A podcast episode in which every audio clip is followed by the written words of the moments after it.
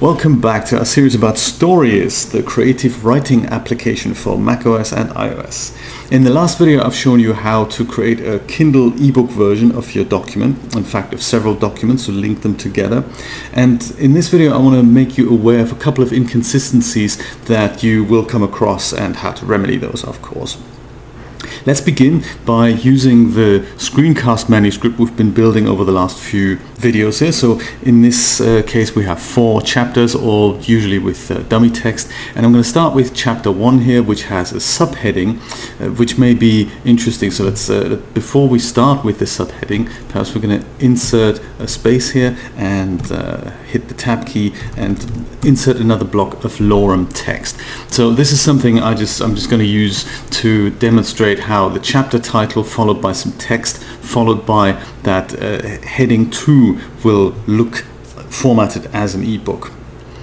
And speaking of the heading two, as soon as we get there, I'm uh, I'm having just one line here, one line on one paragraph, which is called section one, and I'm going to insert a space here just because I want to demonstrate that um, these spaces are actually ignored when you um, convert the document to E P U B or to the Kindle version. So I don't know why, but the ebook reader seemed to strip that out, so blank lines are completely ignored, uh, which is something to keep in mind when you're writing, because sometimes you want to insert a blank line to to kind of suggest to the reader this is a this tiny bit of a break here, not so much a break as a paragraph break, but something slightly larger. And uh, it's one of those things, if you have that kind of writing style, be aware of that's what's going to happen in the ebook conversion. On the P D F conversion, these lines will stay intact, but not on the ebook conversion. And I'm going to do the same here. So we have uh, one section one with a space followed by a paragraph, um, and then I'm going to insert another space here. And uh, I think we've changed this previously to lorem ipsum ipsum, so I'm going to just correct that to lorem and take the second ipsum out here. There we go. And then, of course, we have a section break with the hash mark. And this is another thing to remember. The, this is an indication for Storyist to, to tell us or to tell the program this is when your section begins.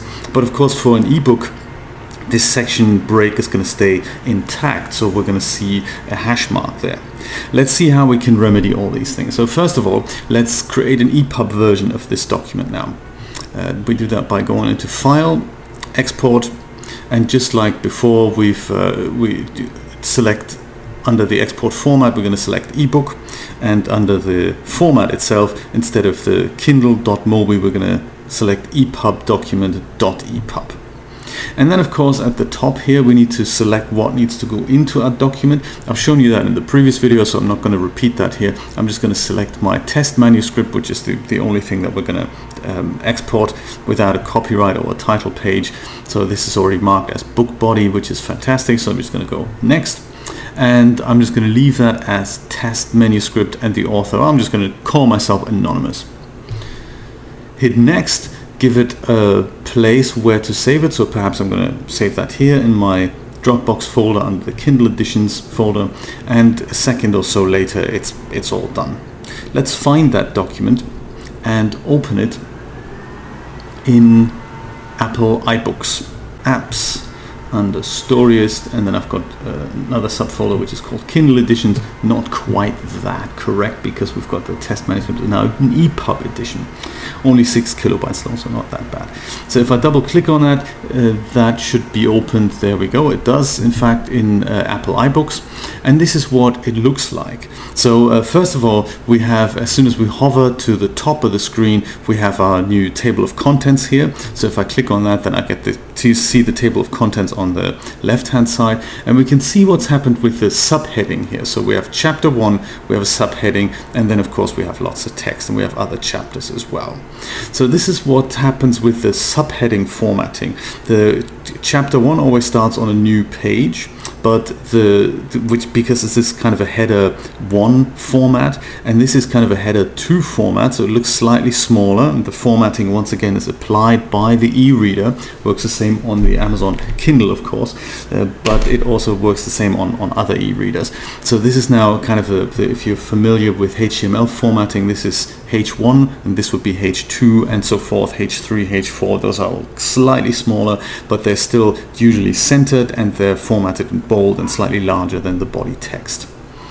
So we have that, and this does not start on a separate page. If I go and flick my pages, then I can see that chapter two here starts on a new page, but the this one here, the subheading, does not do that. It it's, uh, inserts a heading, but it, it does so in line with the rest of the text. So it's a nice formatting aid if you write that way. It's, it's particularly interesting if you do non-fiction, because you can have one chapter about uh, whatever, let's just say the internet, and then you can have a subheading which discusses YouTube and Wikipedia, for example. So, um, but the other thing I wanted to make you aware of is that be between section one and my next paragraph, there is no empty line there. Uh, same with the next paragraph. Between this paragraph and the next Lauren paragraph, there's no empty line. Paragraphs are indicated once by the indent, as well as by a little bit of space between each paragraph. So that is definitely staying intact, but the empty line is completely gone. So all e-readers, including the Kindle as well as the E P U B um, readers, will all strip that out. Just something to be aware of. If you write that way, and if you want a little bit of a gap there, then you can't use an empty line. You have to use something else, like either this thing here, the, the hash mark, which we're going to discuss in a moment, or you're going to have to be inventive and find something else. So yes, that hash mark here, the little section separator, it looks exactly like it did in the Storyist document. So it is technically separating this section because there was something there, so the e-reader acknowledges that, but it may not look like you want it to look. So before you export something as an ebook, you may want to replace that with something else. So remember, you can't replace it with uh, with a space, with an empty line, because it is uh, the e-reader will just strip it out and ignore it. But what we can do is perhaps replace that with something along the lines of a few, um, I don't know, these little asterisk marks. If you do that, be aware that anything that you that you've done here in regards to sections in those chapters, this is going to disappear, because as soon as you remove that, Stories isn't going to see that as a section break anymore. So um, it's something to be aware of. I'm going to do it by uh, clicking on my test manuscript over here, and then I'm going to right click on this, and I'm going to hit duplicate, and I'm doing that so that I have an exact copy of this test manuscript here. So I've got test manuscript copy. In fact, this folder, that was just for testing, so I'm going to get rid of that folder as well. Even if we wanted to bring it back, I'm going to get rid of the images folder as well here. Ta-da! Perfect. Clear, clutter-free. I like it. Remember that if we wanted to bring any of these documents back, we have the project trash over here that we can, that, you know, so these documents are still technically there unless we click empty, and then at that point they'll be gone. So, um, you know, just wanted to drive that home again. So I've got my test manuscript copy here, so I can mess around with it, and in it, I'm gonna now replace this section separator with something else. So uh, I'm gonna do that by clicking into the text here somewhere. Anywhere is good, as long as I'm in the text, and I'm gonna hit Command F, and that will bring up the little search bar up here, which lets me find an iteration of whatever character string I type in here. So in my case, I'm looking for uh, section separator hash marks. That is alt three on the Mac, and it shows me how many iterations of that particular character are occurring, and it then highlights them in yellow. With, at least, with these little two arrows here, I can go to the next one, to the next iteration. Just like, much like I've shown you on the iOS version of uh, of, of Storyist, so it is it's exactly the same way that it works. So uh, let's go to the first iteration here. Is that the first one? Mm, this is the first one. There we go. And uh, in order to replace that, I can now tick this replace tick box, and then another bar comes up in which I can now type in something else. So what I've found for me, what works quite well is if I replace that with a few asterisks. So maybe five of them, three of them will do fine. I'm just going to use five of them. And uh, if I'm going to, I can either hit replace all. That will work if you're absolutely sure that you've not use the hash mark for anything else. If you have, then you may want to be a little bit more careful and just uh, replace them one by one. So hitting replace will replace this single instance and then go over to the next one like this. If I do that, then the previous one has been, whoops, where was it? It has been replaced, and it's it's already parking my cursor on the next one, and if I hit replace again, then it will replace that one as well. But if I hit replace all, then all occurrences will be replaced.